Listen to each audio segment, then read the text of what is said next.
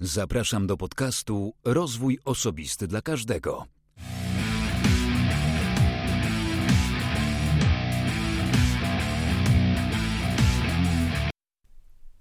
Ja nazywam się Wojciech Struzik, a to 52 odcinek podcastu Rozwój Osobisty dla Każdego, który nagrywam dla wszystkich zainteresowanych świadomym i efektywnym rozwojem osobistym.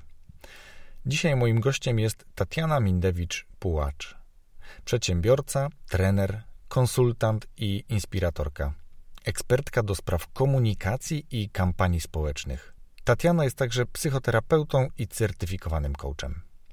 To była bardzo dojrzała i konkretna rozmowa o inspirowaniu, o nowym podejściu do motywowania, ale też o czerpaniu korzyści z każdej przeczytanej książki, każdego wystąpienia, każdego wydarzenia.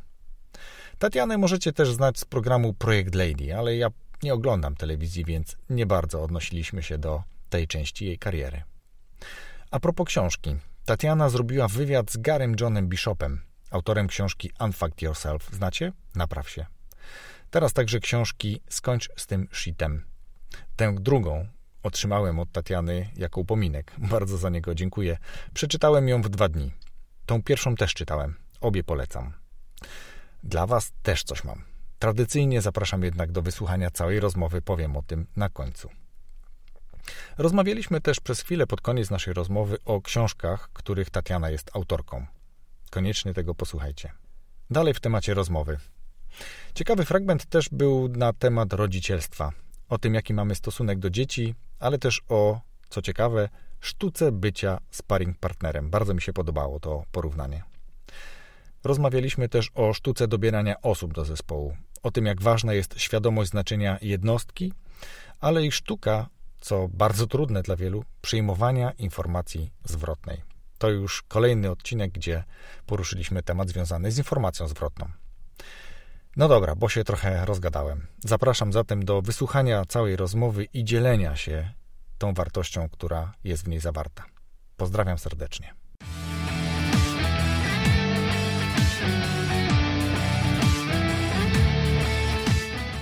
Cześć Tatiano, bardzo dziękuję Ci za przyjęcie zaproszenia. Cześć, to ja bardzo dziękuję, że chciałaś tutaj przyjechać. tak, to dla mnie zawsze ciekawe, ciekawe takie wydarzenie, że umawiam się i mogę gdzieś ruszyć się poza Poznań, spotkać się z kimś ciekawym i porozmawiać. Więc jakbyś teraz mogła tylko przedstawić się, kim jesteś Tatiano, czym się zajmujesz, tak żeby słuchacze wiedzieli już z kim rozmawiam. Tak, no, zaczniemy tak jak w szkole nas uczyli, czyli Tatiana Mindewicz-Pułacz, najpierw imię, potem nazwiska, a co dalej? No widzisz, tu mi dałeś takie zawsze, zawsze mam problem, kiedy odpowiadam na to pytanie, bo zastanawiam się, czy powinna mówić bardziej o tym, e, kim jestem z zawodu, czy bardziej o tym, co, mów, co robię. Gdybym chciała zacząć od tego, co robię, to powiedziałabym e, tak naprawdę jednym słowem bym to ujęła. Czuję się przedsiębiorcą. Cokolwiek robię. Dobrze, podoba mi się, ale ro robisz dużo. Robisz dużo, bo ja, jak to zwykle mam też tak w zwyczaju, przeglądam sobie troszeczkę o, gościu w social mediach. Masz bardzo ładne kanały, szczególnie ten na YouTubie. Y, ciekawie się to ogląda. Bardzo, Och, mi, bardzo mi miło to słyszeć. Wiesz, to nie jest takie klepanie do, do kamery, bo dzisiaj bardzo dużo jest już takich osób, tylko jest tam ciekawych parę takich rzeczy, które przykuwają widza, więc zapraszamy na YouTube Tatiany. Ale powiedz coś więcej, bo to, że jesteś przedsiębiorcą, to, to, to bez mała rozumie się już samo przez się, ale mhm. te twoje aktywności są bardzo interesujące, szczególnie y, dlatego, że one dotykają bardzo mocno czegoś, co bardzo lubię, czyli rozwoju osobistego. No właśnie, super, że podprowadziłeś mnie do tego miejsca, bo e, dlaczego w ogóle zaczynam od mówienia, że jestem przedsiębiorcą? Kiedyś robiłam zupełnie inaczej. Wiesz, jak się przedstawiałam trzy lata temu, to mówiłam, jestem dziennikarzem, psychoterapeutą, certyfikowanym coachem, realizuję kampanie społeczne i przyszedł taki moment takiej naprawdę mocnej konfrontacji e, w, w moim życiu zawodowym. To, było, to była zmiana formuły spółki, którą zarządzam, w ogóle dostosowanie się trochę do tego, co się dzieje na rynku i wtedy zaczęłam sobie zdawać sprawę, pracując coraz częściej z indywidualnymi klientami w biznesie, czyli nie tylko tak jak wcześniej procesy zmian firmy, duże szkolenia, ale także indywidualne osoby, nie wiem, ludzie, którzy zaczynają w jakichś startupach i próbują coś zrobić, żeby to nie był wieczny startup, ludzie, którzy przygotowują się do jakiejś rekrutacji, także ludzie, którzy są w tych trudnych procesach zmiany. I nagle zdałam sobie sprawę, że to, co im najbardziej pomaga, Niezależnie od tego, ile znałabym narzędzi, na ilu byłabym konferencjach, jak wiele teorii bym przeczytała, a fascynuje mnie to, więc czytam całkiem sporo, to najbardziej użyteczne są dla nich te wszystkie przykłady, czy te sytuacje, w którym ja się odwołuję do doświadczeń, do czegoś bardzo konkretnego.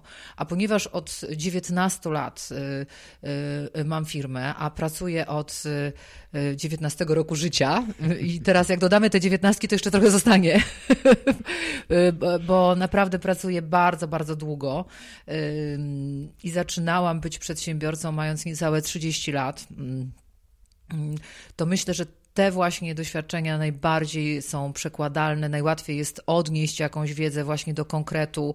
I druga taka moja uwaga, że znacznie bardziej moich klientów wzmacnia sposób, w jaki opowiadam ich o swoich błędach czy porażkach, niż to, jakim opowiadam o sukcesach. Wiesz co, bo uczymy się na błędach, to jedno, i najbardziej uczymy się na własnych błędach, to często boli i kosztuje, ale jest najbardziej skuteczne. Ale to, jak opowiadamy, ty opowiadasz, ja też często opowiadam o swoich błędach, tobie przed chwilą opowiedziałem o wszystkich możliwych wpadkach przy nagrywaniu podcastów, to ludzi to cieszy nie dlatego, że a, coś mu się nie dało, tylko to też jest człowiek normalny, Dokładnie. popełnia takie same błędy, jakie ja popełniałem, czyli ze mną jest wszystko w porządku.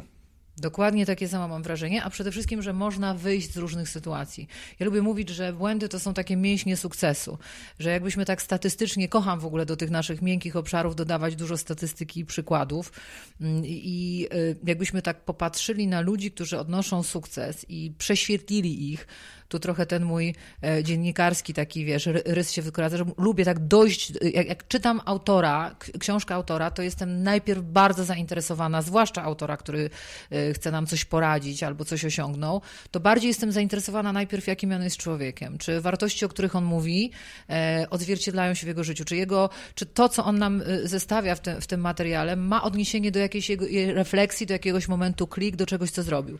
I teraz, kiedy przez długi czas pracowałam Mm, ucząc ludzi negocjacji i sprzedaży jeszcze w swojej firmie doradczej, ucząc komunikacji, to musiałam szukać takich przykładów ludzi sukcesu. E, I okazało się, że oni tak naprawdę wcale nie mieli większych trafień, jeśli chodzi o pomysły. To, czego się bardzo często boimy. Nie? My nie będziemy Zuckerbergiem, nie będziemy, nie wiem, czy to dobrze wymówiłam, Ktoś to już wymyślił. nie poprawisz. Mhm. Tak, y, nie, nie, nie, każdy z nas y, będzie y, taki jak Steve Jobs czy Bill Gates? Oczywiście, że nie, bo do tego jeszcze dochodzą zupełnie inne rzeczy, ale ludzie, którzy mają sukces, przede wszystkim statystycznie znacznie częściej podnoszą, po, po, po, ponoszą ryzyko, wchodzą w jakieś kolejne próby. Oni mają znacznie więcej porażek, ale nie, dlatego tych porażek nie widzimy, że znacznie częściej próbują. Dobrze, że to powiedziałaś, bo dzisiaj jadąc tutaj słuchałem dwóch rzeczy. Słuchałem najpierw e, audiobooka e, Koweja, e, a później podcastu kolegów z Do Początku i w obu jest motyw, o którym właśnie mówisz. Z jednej strony jest sytuacja takiej determinacji, gdzie możemy się odwołać, nie wiem, do Sylwestra Stallone, który ze swoim scenariuszem chodził od wytwórni do wytwórni, żeby nakręcić Rokiego. Mm, a tutaj też słyszałem dzisiaj właśnie w podcaście o o autorze historii Lista Schindlera, który przez bodajże 16 lat co tydzień dzwonił do e, Spielberga, żeby nakręcił ten film o Schindlerze.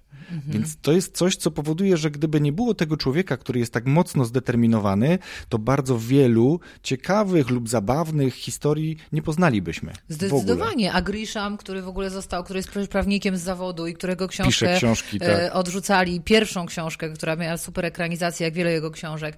Tak, pamiętaj też, y, bo y, ja, ja lubię raz na jakiś czas robić taki porządek w swojej głowie i w myśl takiego powiedzenia, że jeśli czujesz się najmądrzejsza w, w, danej sytuacji, w danym pokoju, to trzeba zmienić pokój, e, to lubię konfrontować tę swoją wiedzę, a zwłaszcza jak zaczynam nabierać takiej, wiesz, pewności, to lubię wyjść na zewnątrz i zapytać, czy nic się nie zmieniło, tak? Zapytać różnych innych ludzi, czy naprawdę tak to wygląda. I powiem Ci, że takie najistotniejsze dwie rzeczy, które zmieniły moje podejście do zawodu, już zawodu kogoś, kto inspiruje, motywuje, kto pracuje przy procesach zmiany, E, to pierwsza sprawa, kompletnie nowe spojrzenie na motywację. Jak będziesz chciał, to ci o tym opowiem. Ale druga rzecz to jest też kwestia wyboru nas ludzi, czyli to, że my mamy tak duży wybór. Jeśli mówimy o determinacji, która się rozkładała na lata, to dzisiaj ludzie w ogóle nie mówią o takich celach. Ludzie dzisiaj mają wszystko na guzik. Zobacz, brama jest na guzik, telewizor jest na guzik, pralka jest na guzik, w zasadzie wszystko jest na przycisk, na klik. My w ogóle kompletnie nie jesteśmy przyzwyczajeni do tego, żeby odwlekać czy odraczać cel o 3 czy 4 miesiące. Jak słyszę na warsztatach, że ktoś mówi e, takich, wiesz, kobiecych, że da się pracę zmienić w miesiąc, da się firmę założyć w 3 miesiące, da się schudnąć w 2 tygodnie, to to są takie rzeczy, które bardzo wyniszczają nasz system determinacji, które nas zniechęcają ogromnie. I te dwie rzeczy, właśnie inny stosunek do motywacji, ale też świadomość, że nasza wielość wyboru oznacza, że praktycznie nie wybieramy, bo wybór im większy, paradoks wyboru, bardzo dobra, już dosyć stara książka, mówi o tym, że im więcej mamy wyboru, tym bardziej tracimy wolność, zaczynamy być zdezorientowani. To trochę ty mówisz o książce, czyli o poważnej rzeczy, a ja chciałem odnieść się do takiego przysłowia, które mówi osiołkowi w żłobie dano i to jest też dokładnie na podstawie wyborów. I osiołek z głodu zdechł, bo nie wiedział, z którego tak. żłoba zjeść. I to jest dokładnie, historia, to, jest dokładnie tak. to, co można powiedzieć jest bez mała puentą książki, o której mówisz, bo, bo faktycznie jesteśmy niewolnikami. Chętnie posłucham o motywacji, ale najpierw, ponieważ każdego gościa pytam, e, zapytam ciebie też o pasję. Co jest Twoją pasją lub co jest Twoimi pasjami? Jakie masz pasje? Mm, myślę, że coraz częściej mogę tak spójnie powiedzieć, że tą moją pasją jest praca, praca z ludźmi, tak? Tylko kiedyś to były takie kawałki. Uwielbiałam na przykład kampanie społeczne. To jest ogromna moja zawodowa pasja. Przekonywać ludzi do tego, że CSR, czyli społeczna odpowiedzialność biznesu, to jest trochę co innego niż charytatywność, że to jest bardzo ważne. E, miałam takie swoje marzenia wtedy, kiedy te firmy otwierałam, e, bo po prostu zdałam sobie sprawę, że gdyby każda firma część swojego budżetu, który wydaje na imprezy w Mikołajkach, po których pijani goście zjeżdżają i zastanawiają się, co, wy, co nawyczyniali w domu. Nie zawsze tak jest, ale sam doskonale wiesz, że bardzo często, które tak naprawdę spotkania są bardzo destrukcyjne dla rodzin, dla wartości, to gdyby przeznaczyć przynajmniej część tych pieniędzy na jakiś fajny cel, tak jak to robi jeden z moich klientów Budimex, który wybudował w Polsce w kilkudziesięciu szpitalach strefy dla rodziców, e, czy jak robi wiele, wiele firm już w tej chwili, to świat byłby po prostu lepszy. Nie musielibyśmy mieć wcale tych podatków coraz większych i nie musielibyśmy mieć ogromnego socjalu, po prostu nauczylibyśmy się, że ta wymiana daje nie mniej nam, bo to była idea, która mnie zapaliła, zajarała, wprowadziła w ekstazę pasji, zrozumiałam, że ucząc ludzi CSR-u, pokazując zespołom, że mogą zrobić coś fajnego dla innych, paradoksalnie ci, co to robią, dostają jeszcze więcej od, ci, od tych, którym, którym się to daje. I to mhm. jest jedna moja taka pierwsza pasja zawodowa, tak?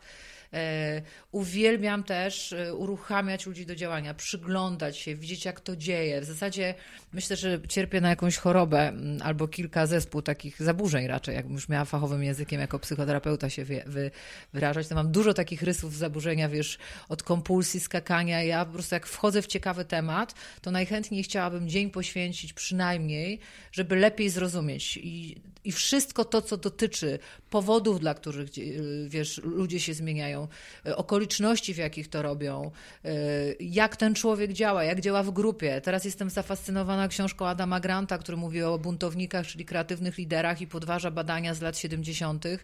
E, na temat spójności w myśleniu grupowym.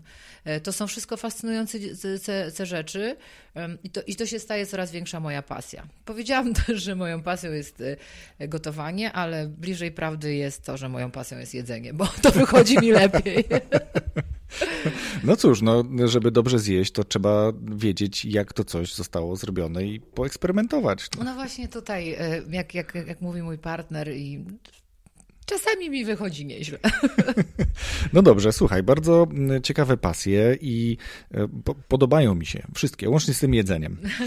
Ale teraz chętnie posłucham o tym, o czym powiedziałaś, o motywacji, bo motywacja to jeden z gości też bardzo ciekawie powiedział o tym, a mnie się to trochę tak przekłada, że e, za sukces nie odpowiada motywacja, tylko determinacja. Niemniej jednak jedno bez drugiego trochę tak y, nie do końca dobrze by chyba wyglądało. Więc jakie ty masz spostrzeżenia, y, obserwacje co do motywacji?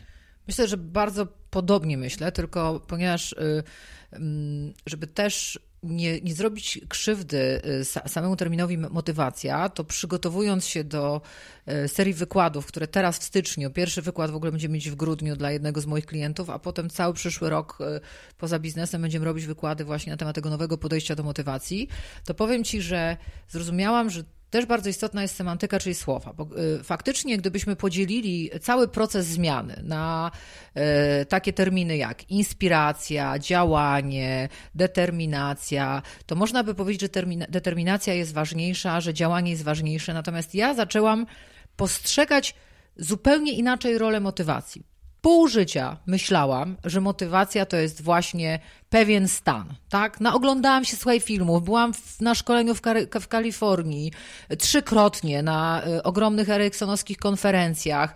Y, nagrałam parę filmików, które dzisiaj patrzę i myślę, no brawo. I czego nauczyłam ludzi?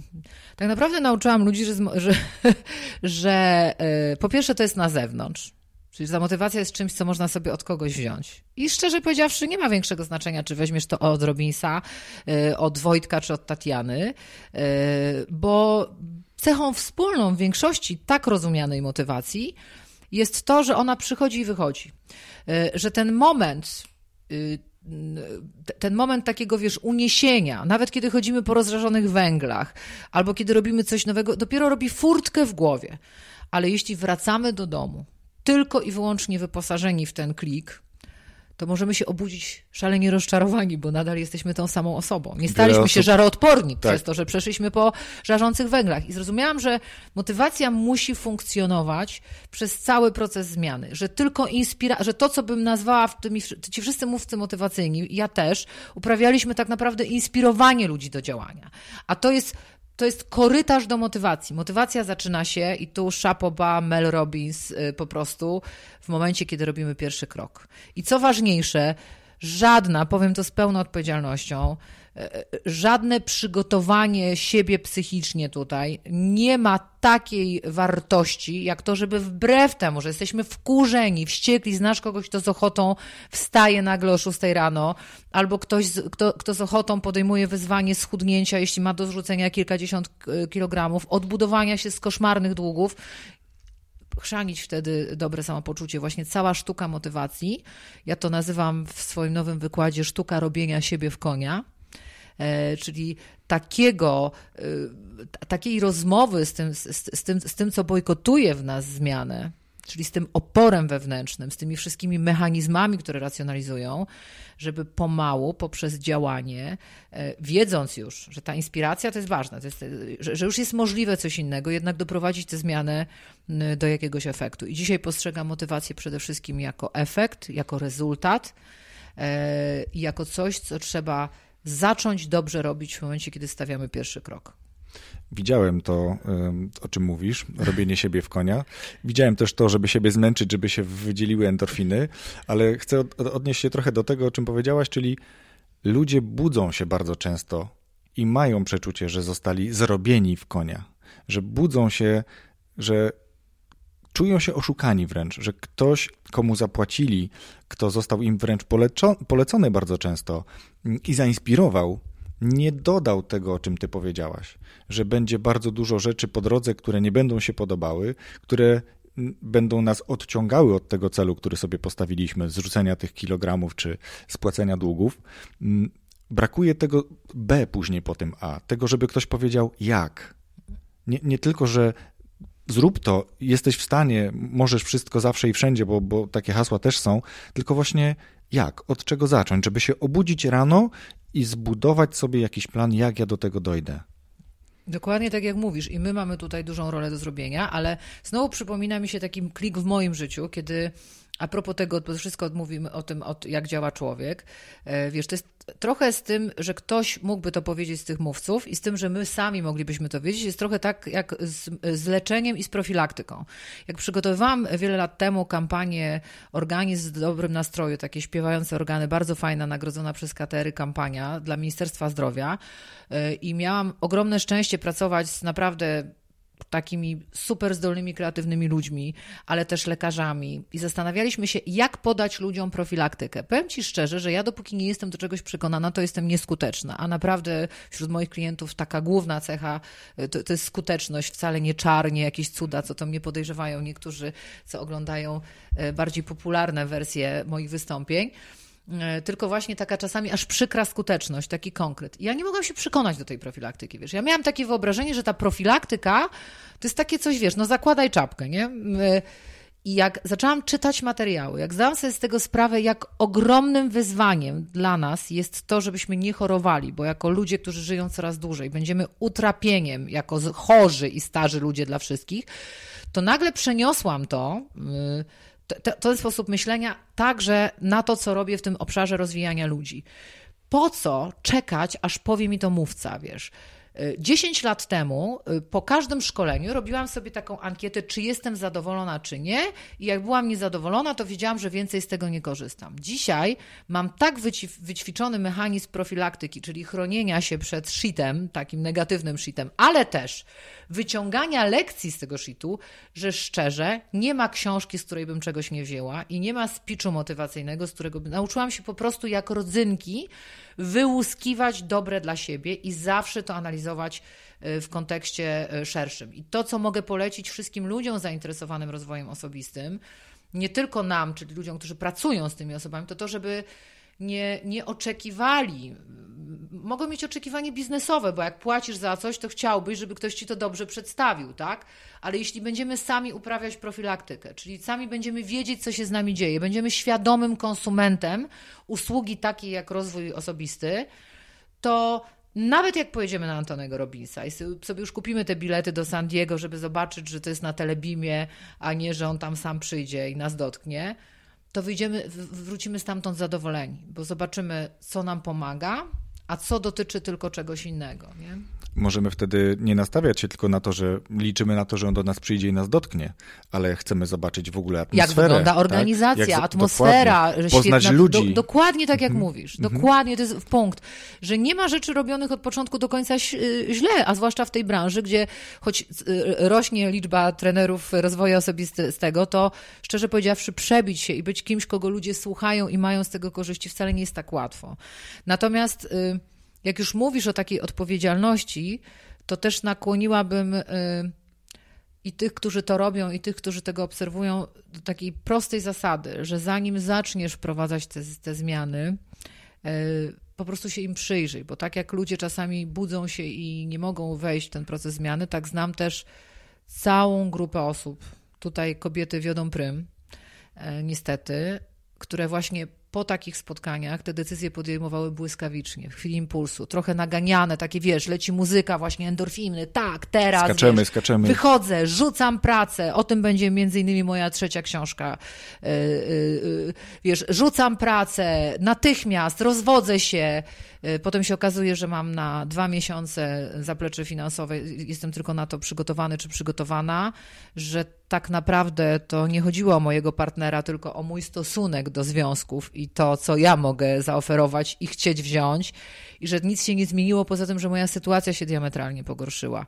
I to jest już takie naprawdę na granicy etyki. Nie wolno takich rzeczy robić, bo to trochę, mówię wszystkim, którzy myślą sobie, to jest tylko sprzedaż, to proponuję, żeby obejrzeli dokument o Trumpie, w jaki sposób sprzedawał swoje mm, szkolenia ludziom mocno zadłużonym. To się niczym nie różni. Jeśli namawiamy ludzi do czegoś, co jest dla nich niedobre, szkodliwe i używamy do tego technik, to nie jest fajne nie jest fajne. Jest to wtedy manipulacja kojarzona ewidentnie z wykorzystywaniem, z czymś, co jest niedobre, bo w momencie, kiedy jest dobre i wpływamy na tego człowieka w pozytywny sposób, y, mamy dobre intencje, no to jest, nazwijmy to, właśnie wpływanie, a nie manipulowanie. No, efekt tak. jak gdyby ten sam, tylko skutki różne, Dokładnie. można powiedzieć. I nie możemy wziąć nigdy 100% odpowiedzialności za tego człowieka.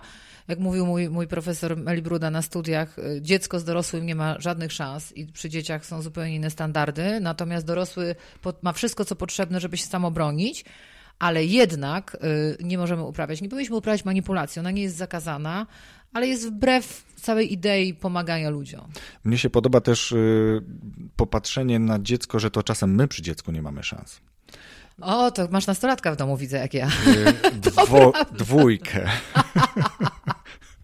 No to cóż ci mogę powiedzieć. Tak, wszystkie mechanizmy, których uczymy się przez całe życie i na szkoleniach i doświadczając w stylu, nie wiem, zdartej płyty i, i wiemy o tym, poddajemy się pięknie w tym. Masz rację. I, i, i...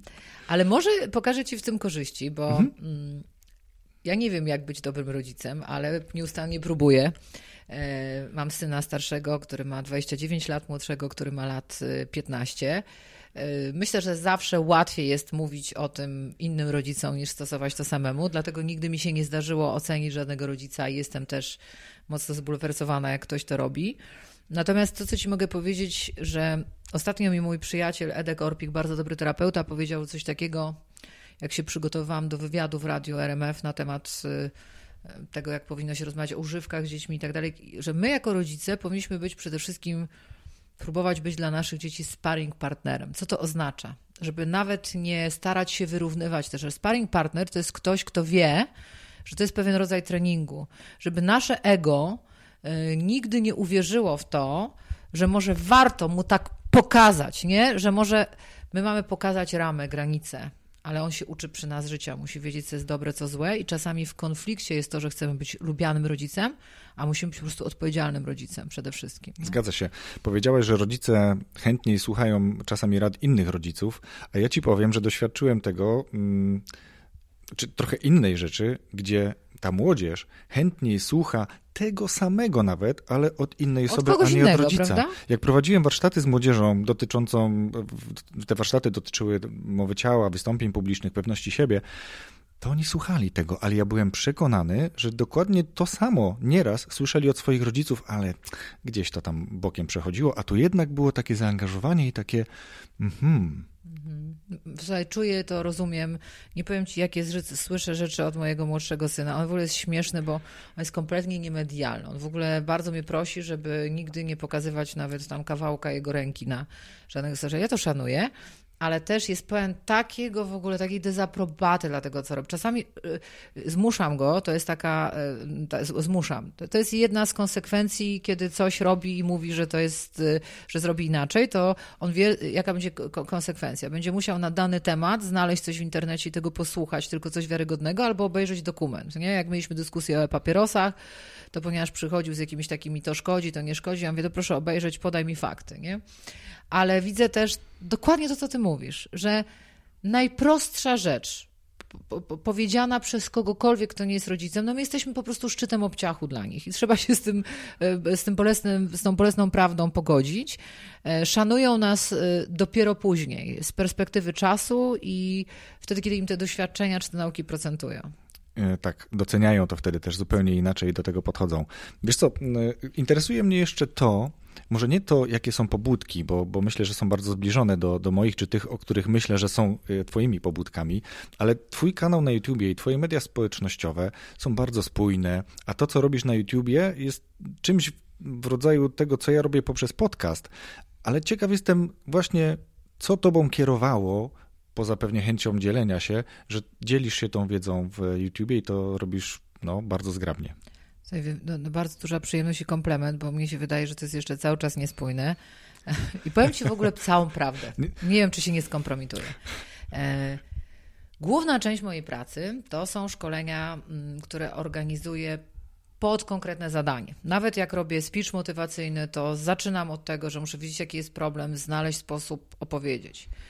I ta moja cała działalność z social mediami była trochę produktem ubocznym. Zresztą nomen omen po książce Rework, y, która mi pokazywała, wiesz, y, w jaki sposób można, nie wiem, czy to dobrze wymówiłam, w jaki sposób można dzisiaj szukać i budować biznesu. I stwierdziłam sobie, że skoro już mam tę popularność i docieram do ludzi, y, to mogłabym też tam robić, po pierwsze, dalej te aspekty społeczne, ale też znaleźć jakiś nowy sposób działalności. I zrobiłam research i nie wiedziałam, jak to robić. Robiłam to bardzo intuicyjnie. Wiedziałam też, że na YouTubie praktycznie nie mam szans. To było naprawdę. Więc pomyślałam sobie, skoro i tak nie mam szans, a czasami to, to właśnie uruchamia do działania, czyli nie aspiruję do kogoś, kto będzie sławnym YouTuberem, to po prostu będę sobie y, y, y, robiła to tak, jak lubię, porządnie i uczyła się. To jest tak uwalniające. Polecam to każdej osobie, która się boi napisać książkę, żeby zrobiła w takim razie średnią książkę, średni film. Taki po prostu na granicy, wiesz, po, po, ciut, ciut poza granicą obciachu. I z takim podejściem zaczęłam nagrywać te filmy. Dzisiaj wygląda moje życie tak, że jestem na tyle zajęta innymi projektami, że bardzo żałuję, że nie mogę robić tego systematycznie. Częściej i poważniej myślę o tym sektorze ludzi, czyli o, o tym dotarciu do klienta bezpośredniego, szukam też partnerów w tym, to mówię uczciwie, tak? bo o ile na tych, y, na, tych, na, na tych rzeczach, które robiłam wcześniej, znam się dosyć, dosyć dobrze, y, to tu, gdybym znalazła kogoś, kto jest zainteresowany rozwijaniem takiego kanału, czy takiej platformy, czy webinarów, to myślę, że poszłoby to dużo szybciej, bo u nas to jest trochę produkt uboczny to mamy tutaj właśnie reklamę, że Tatiana potrzebuje kogoś, kto byłby Partnera, ekspertem, takim tak. partnerem, który Partnera po, biznesowego. Po, pociągnie dalej ten kanał, a jest e, co rozwijać, bo kanał bardzo interesujący. Nawet bardzo dużo osób ogląda te filmy. Nie wiem, czy ty sprawdzasz. Ja jestem zaskoczona, czy mam, mam, mam, świetnego, mam świetny zespół, naprawdę. Znaczy Daria i Paweł to jest absolutny dream team. Paweł je świetnie montuje, ale oni są nie tylko Paweł producentem, a Daria biznes support asystentką. Oni po prostu uczestniczą w e, przygotowaniu kontentu. Przeniosłam to, co robię. Mo, może jeśli mogę tak, tak powiedzieć, i ty mówisz, że, że to, to się ogląda, to może nie chodzi wcale o jakieś moje umiejętności, tylko o styl pracy. Ja przez lata uczyłam się w komunikacji, że to, jak powiem, jest i czy to będzie skuteczne, zależy od tego, jak dobrze się przygotuję. I możesz mi wierzyć, że nawet najbanalniejszy film, który wydaje się żartem, jakąś taką, wiesz, inspiracją, to jest najpierw kilka godzin researchu. Co mówią o tym jedni, co mówią drudzy, co ja o tym myślę, dlaczego tak myślę.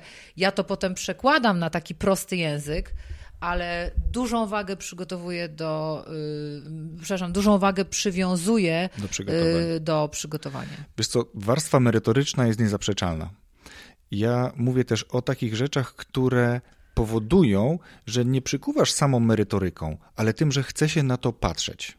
Czyli no, zobaczcie sami, bo, bo warto. Dziękuję.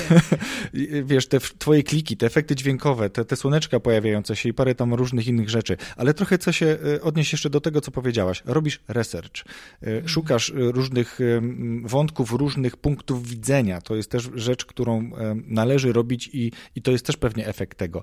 Ale też chcę powiedzieć, że ty mówisz w taki sposób, że tego chce się słuchać, bo trudno o trudnych rzeczach, to każdy może poopowiadać, ale opowiedzieć w taki sposób, żeby to było zrozumiałe, zabawne jeszcze bardzo często do tego, no to szapoba, nie? To, Ale to dlatego tak się wiesz. to przede wszystkim naprawdę też wielkie podziękowania dla mojego zespołu, później mi o tym powiem, albo posłuchają, czyli dla Darii mhm. i Pawła, bo oni na tym też bardzo czuwają. Mhm. Ja się nauczyłam, nie byłam zawsze, myślę, tak, y, takim liderem, jakim jestem dzisiaj. Nauczyłam się y, szanować y, że nawet jeśli oni wiedzą w czymś y, znacznie mniej ode mnie, to o ile w układaniu i prowadzeniu dużych, dużych projektów kiedyś było takie istotne, żeby być działaczem, to dzisiaj jest też istotne, żeby moi ludzie umieli się buntować, powiedzieć, nie, to mi się nie podoba, spójrz mm -hmm. na to inaczej. Mm -hmm. I oni, pomimo, że mają dużo respektu do mojej wiedzy, e, to kompletnie się nie boją zgłaszać swoich sprzeciwów, a ja je biorę pod uwagę, tak? E, I ta warstwa akurat, ta estetyczna, plus to, czy coś jest śmieszne, czy nieśmieszne, jak widzę minę Darii, która mówi, hmm, no jakoś mnie to nie śmieszy, albo Pawła, która, który mówi na pewno, e, na pewno chcemy to tak zmontować, to ja wtedy wiem, że to jest moment, kiedy ja muszę już pójść i, i robić swoje, bo oni to lepiej dopieszczą. I, i, I to jest po prostu praca zespołowa. To jest jakieś tam moje skillsy, ale bez ich oprawy myślę, że nie miałyby takiego odbioru. I to jest chyba też taka rzecz, o której ja już kilka razy mówiłem w tym podcaście, a ty to udowadniasz tym, o czym teraz powiedziałaś. Po pierwsze, w zespole powinny być osoby mądrzejsze od ciebie, tak, co o najmniej, to się ucieszą tak? dopiero, jak co, to powie.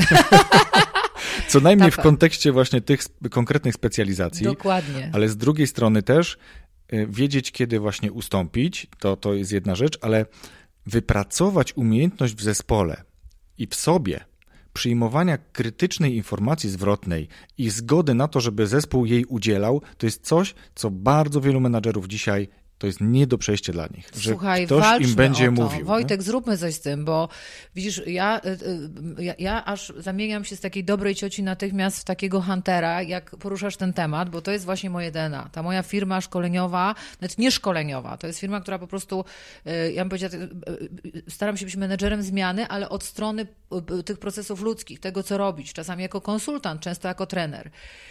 I powiem Ci tak, zresztą w Poznaniu, to, to chyba jest jeszcze, jeszcze na tym etapie news, będę miała w tej chwili filię, tak? Będę współpracować z Olgą, bo tam jest mnóstwo moich klientów i już nie chcę być tam tak rzadko, tylko chcę do Was jeździć częściej. Jesteście, wszystkie miasta są fajne, ale w Poznaniu akurat mam wrażenie, jestem za rzadko.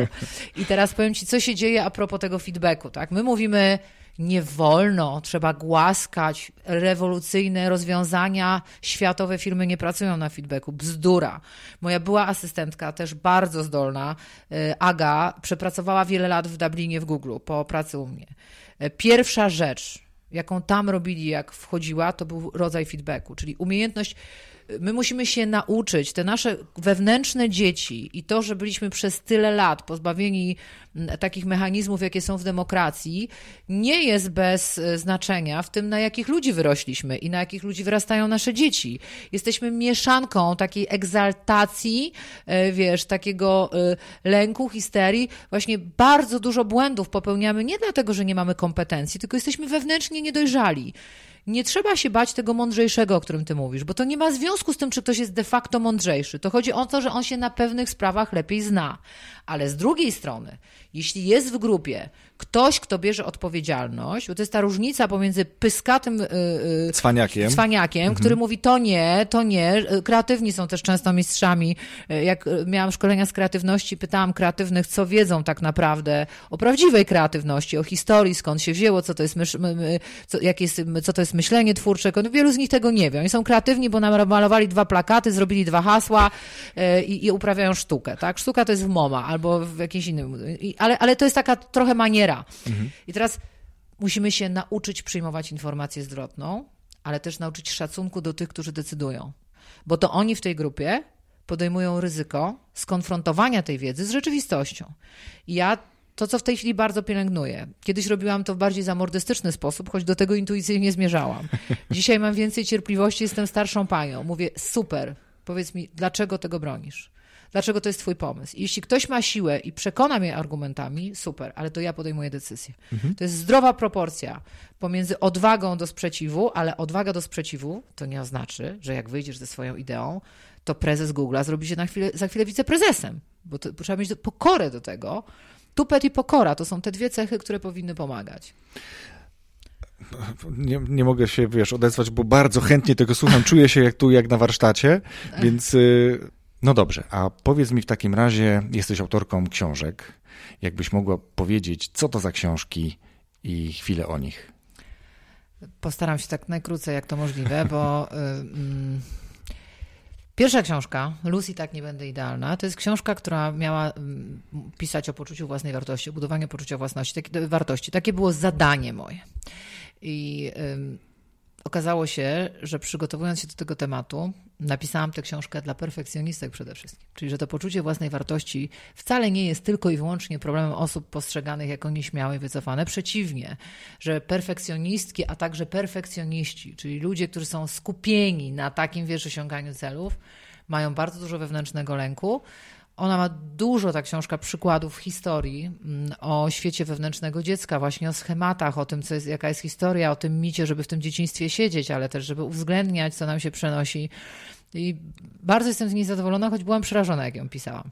A druga książka, mm, Miłość i co dalej, jest o impasach, ale nie dlatego, że tak się musi wydarzyć, tylko uważam, że to jest tak niesamowite szczęście, że ludziom się zdarza miłość i warto to pielęgnować, a z drugiej strony nie warto tracić czasu na coś, gdzie tej miłości i relacji nie ma, że starałam się tam opowiedzieć o historiach po wielu latach mojej pracy też z parami i ze związkami, co można robić, mm, żeby ta miłość trwała nie tylko do etapu zakończenia różowych okularów, ale znacznie dłużej.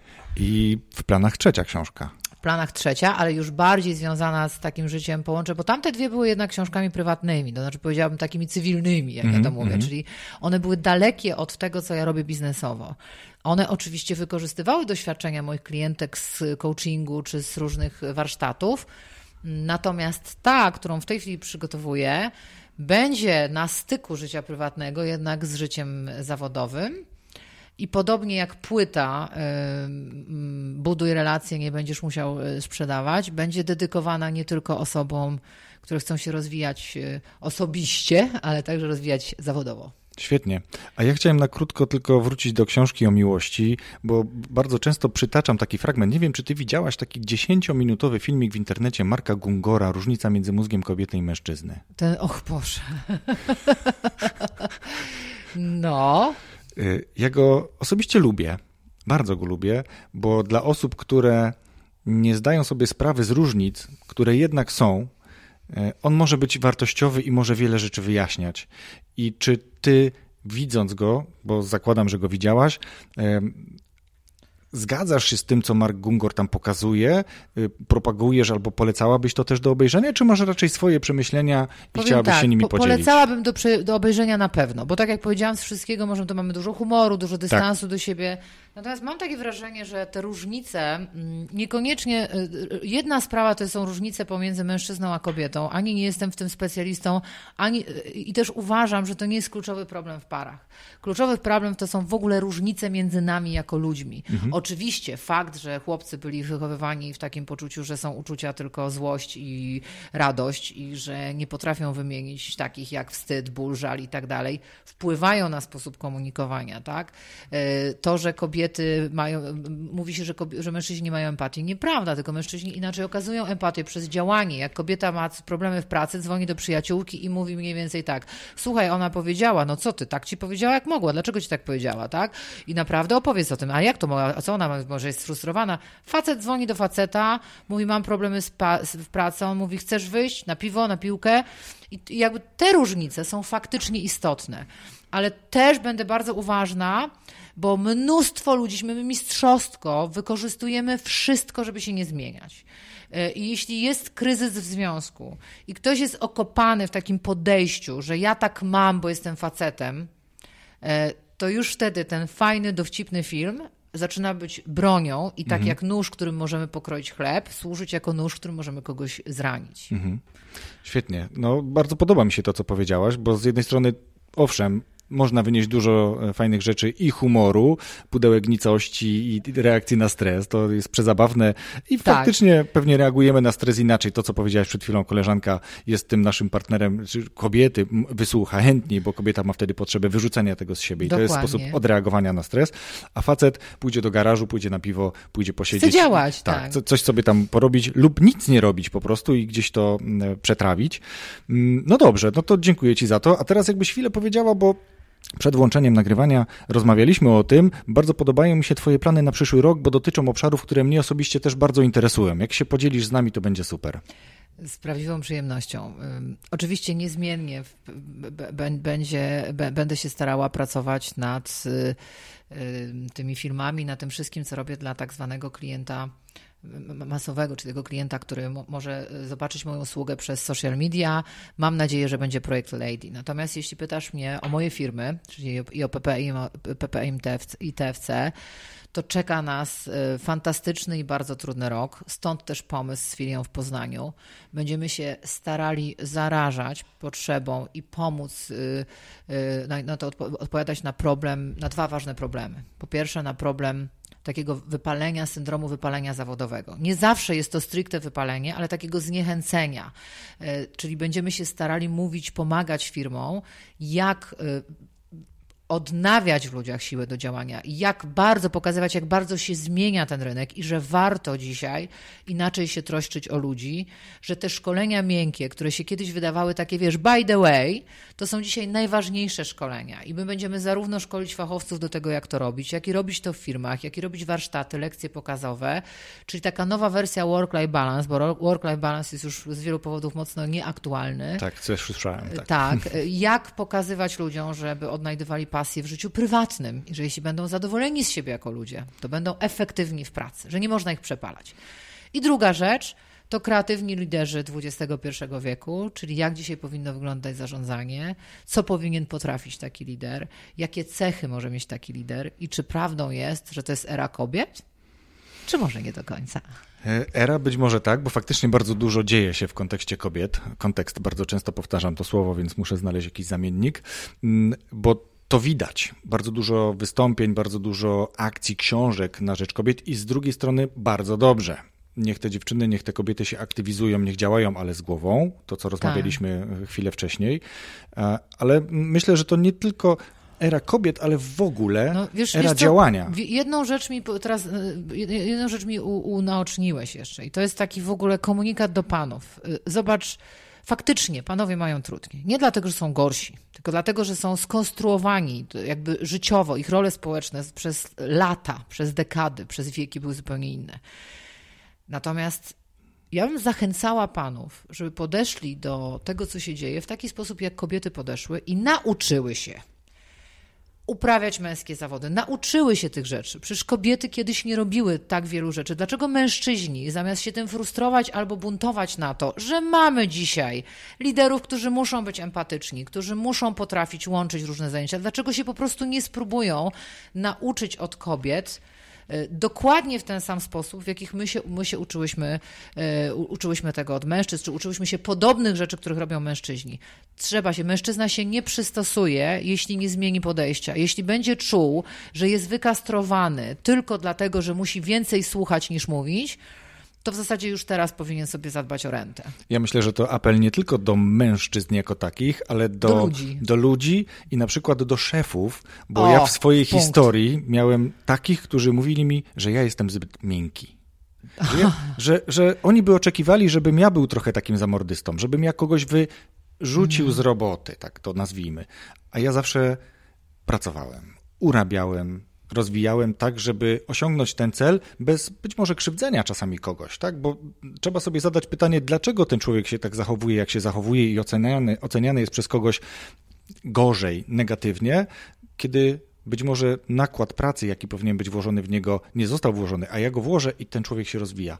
I to jest dla mnie niesamowita wartość. Dokładnie. Dlatego moim zdaniem to jest apel do ludzi, do szefów, czy to jest mężczyzna, czy kobieta, bo kobiety też mają tendencję do przejmowania takiego jestem liderką, jestem szefową, muszę być twarda. A to niekoniecznie jest dobre. Niech ona Masz jest rację, tylko pamiętaj też, że po drugiej stronie, może tu będę trochę adwokatem diabła, ale też przeszłam erę y, takich modeli trochę szwedzkich, że my też jesteśmy bardzo niedojrzałym y, pokoleniem pracowników, że tak. to wszystko, o czym mówisz, inwestycja w człowieka ma sens tylko w jednym przypadku. Jeśli on jest zainteresowany zwróceniem tej inwestycji pracodawcy.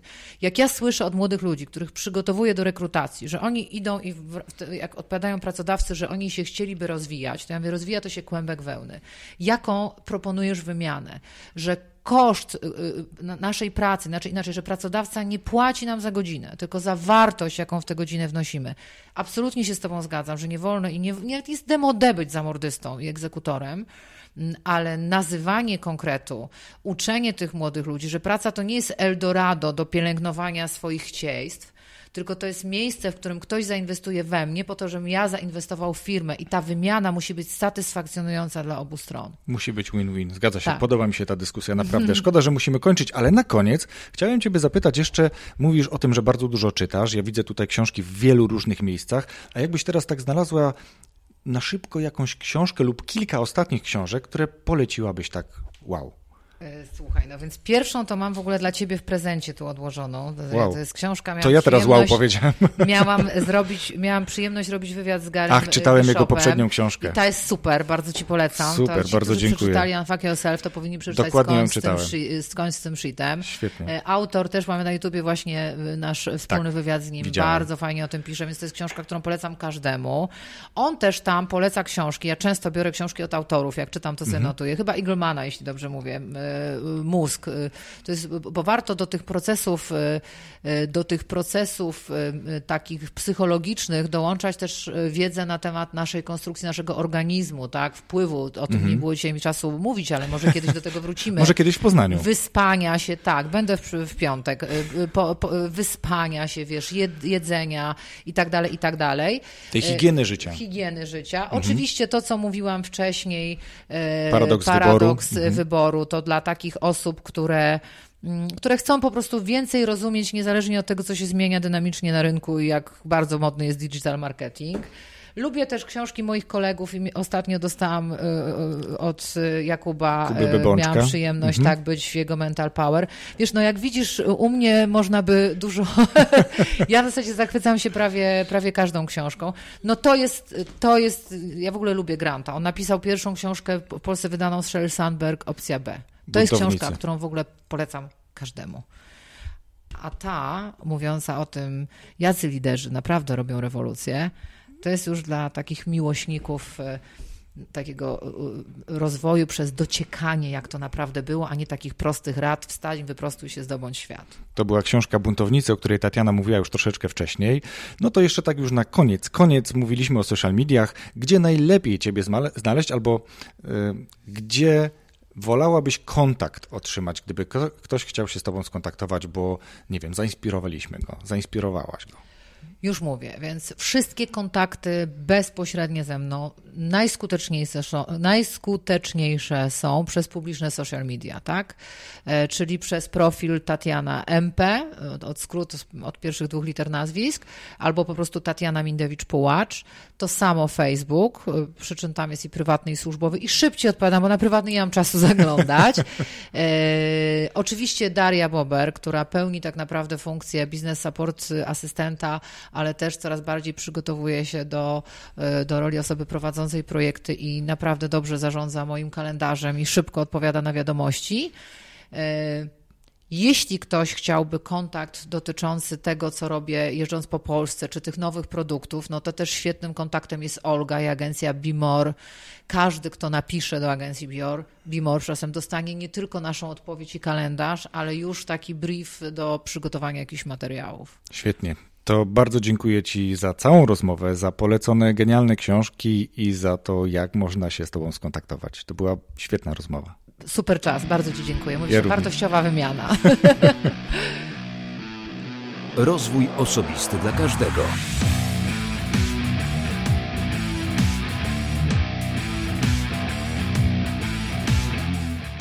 Dojrzałość wynikająca z doświadczenia to niepodważalna wartość. Szczególnie istotne dla mnie było w tej rozmowie nawiązanie do budowania zespołów, inspirowania i motywowania. To myślę bardzo ważny wątek. Ważne też, aby pielęgnować w sobie umiejętność wyciągania tego, co wartościowe z każdej treści, z każdej przeczytanej książki i każdego wydarzenia. Inny, równie ciekawy temat poruszyliśmy na końcu naszej rozmowy. Mówiliśmy chwilę o utracie satysfakcji z pracy.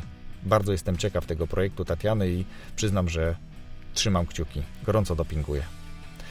Także od Tatiany dostałem prezent dla Was, dla słuchaczy. To nie książka, a już na pewno nie papierowa. To audiobook. Dajcie proszę znać w komentarzach pod tym postem na stronie poradnikowo.com, co w tej rozmowie było dla Was najciekawsze. A ja tradycyjnie wybiorę komentarze, których autorzy otrzymają wspomniane płyty. Czas na pozostawienie komentarza macie do 5 stycznia. Dzisiaj to już wszystko. Serdecznie zapraszam do subskrybowania tego podcastu, do oceniania i komentowania go na iTunes. To dla mnie o tyle ważne, że pomaga z dotarciem tego podcastu do innych słuchaczy. Możecie też obserwować go na Spotify i w każdej innej aplikacji, która daje taką możliwość. Gorąco o to proszę i słyszymy się już za tydzień z kolejnym odcinkiem, a za tydzień będzie odcinek solowy, rocznicowy, bo to będzie rok, odkąd uruchomiłem podcast o rozwoju osobistym. Wszystkiego dobrego, do usłyszenia za tydzień.